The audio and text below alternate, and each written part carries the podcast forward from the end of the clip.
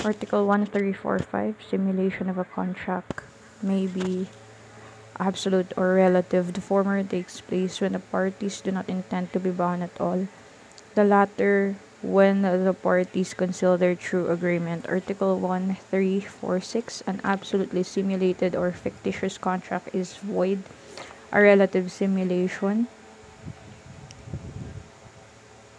when it does not prejudice a third person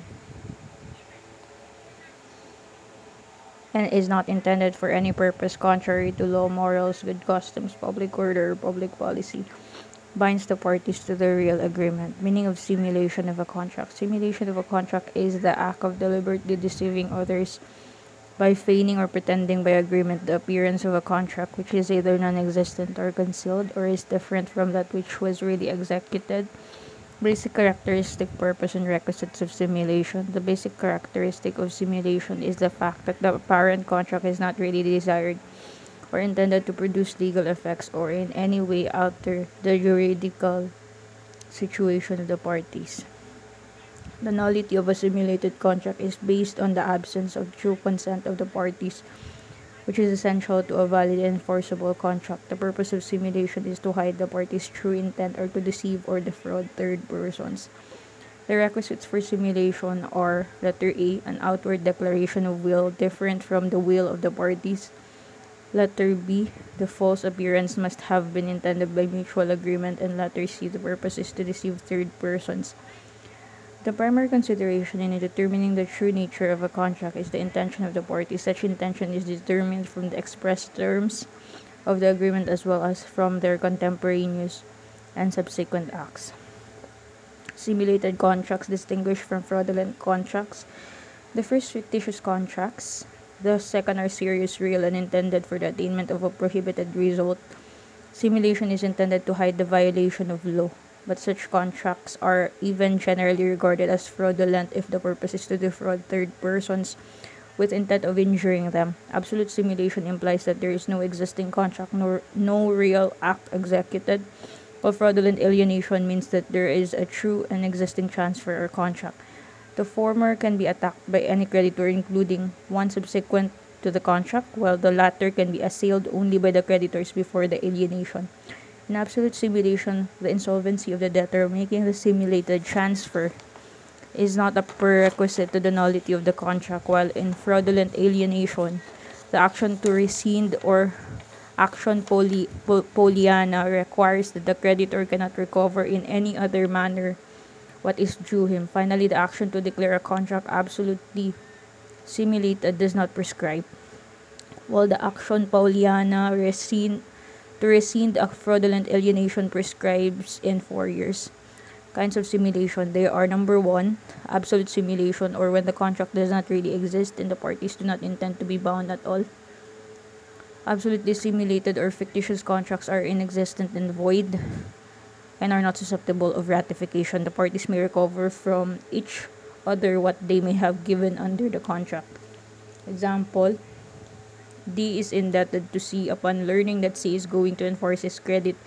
D pretended to sell his land to F, his father in law. D did not receive a single centavo for the deed of sale he executed, and he continued in possession of the land as the contract was merely simulated or fictitious. So there is no contract of sale in this case, as the parties do not intend to be bound at all. The sale is but a sham. Note non payment of the purchase price does not by itself prove that the sale is simulated. At most, it gives the vendor only the right to sue for collection. But the contract of sale is void where the buyer has in fact paid no consideration which is stated as paid. The most protuberant index of simulation of a contract of sale is the complete absence on the part of the vendee of any attempt in any manner to assert his rights of ownership over the disputed property. The concept of inadequacy or non payment of price irreconcilable with the concept of simulation if there exists uh, an actual consideration for transfer evidence by the alleged act of sale, no matter how inadequate it be, the transaction could not be a simulated sale. Illustrative case contracts was entered into to circumvent the law but parties intended to be bound. Facts in order to circumvent the prohibition against donation between husband and wife, W sold her fish ponds to her daughter, D, who in turn sold the same to W and H, W's second husband and D's stepfather. A controversy arose between W and the children of H by his first marriage. W sought to recover the fish ponds. Issue are the two conveyances simulated or fictitious.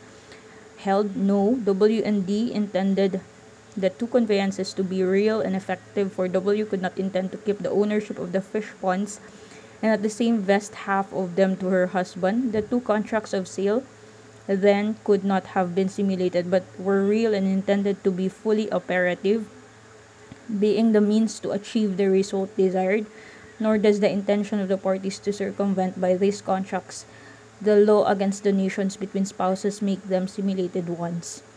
The rule in pari delicto, non oritur actio, see Article 1412, denying recovery to the guilty parties inter se apply. Number two, relative simulation, or when the contract entered into by the parties is different from their true agreement, or the parties state a false cause in the contract to conceal their agree- their real agreement. The parties are bound by their real agreement provided it does not prejudice a third person and is not intended for a purpose contrary to law, morals, good customs, public order, or public policy. The pari delicto rule does not apply where both the object and cause are illicit and the simulation is only on the content or terms thereof. When the parties intended to be bound by the contract except that it did not reflect the actual purchase of the property, there is only a relative simulation of the contract which remains valid but such subject to reformation. The fact that the amount of the annual installments of the purchase price dovetails with the rate of rental stipulated in the lease contract is not enough reason to claim that there was no consideration for the contracts of sale and lease, especially where the vendor lessees continued to occupy the premises after she sold it to the vendee lessor, which continued occupancy constituted valuable consideration for the sale. To determine whether a sale leaseback agreement is simulated, the true intention of actual issue of the parties rather than the correct interpretation of the written stipulations must be looked into. Examples Number one, C and D entered into a contract of mortgage, but wanting to hide the mortgage, it was made to appear in the form of a deed of sale. Here, there are two acts involved the ostensible act, contract of sale, and the hidden act, contract of mortgage. As far as C and D are concerned, the contract entered into between them is contract of mortgage. As to third persons, the apparent contract, the contract of sale, is the one entered into. Consequently, if D is the mortgagee, but is made to appear as the buyer, and he sells the land to B, the latter will acquire ownership. C and D are in estoppel. Number two, under a contract of sale of a parcel of land, the seller agreed to a price lower than the true consideration stated in the deed of sale, where the buyer, despite the non-payment by him of the full purchase price, registered the deed of sale. Under Article 1346, the parties shall be bound by the real agreement. The pari delicto rule does not apply as both the object and cause are licit. If the concealed contract is lawful, it is absolutely enforceable, where the essential requisites are present and the simulation is only on the contents or terms thereof. Illustrative case. Third person questioning a contract for being simulated failed to show prejudice to his right. Facts D. A mortgage debtor transferred his right to redeem an extrajudicially foreclosed property to B. C. The mortgagee purchaser challenges the redemption on the ground that the transfer was simulated. Issue has C. The right to question the contract for being simulated in fraud of creditor. Held no, the transfer could not affect C nor cause him any damage, even assuming that it was fraudulently executed.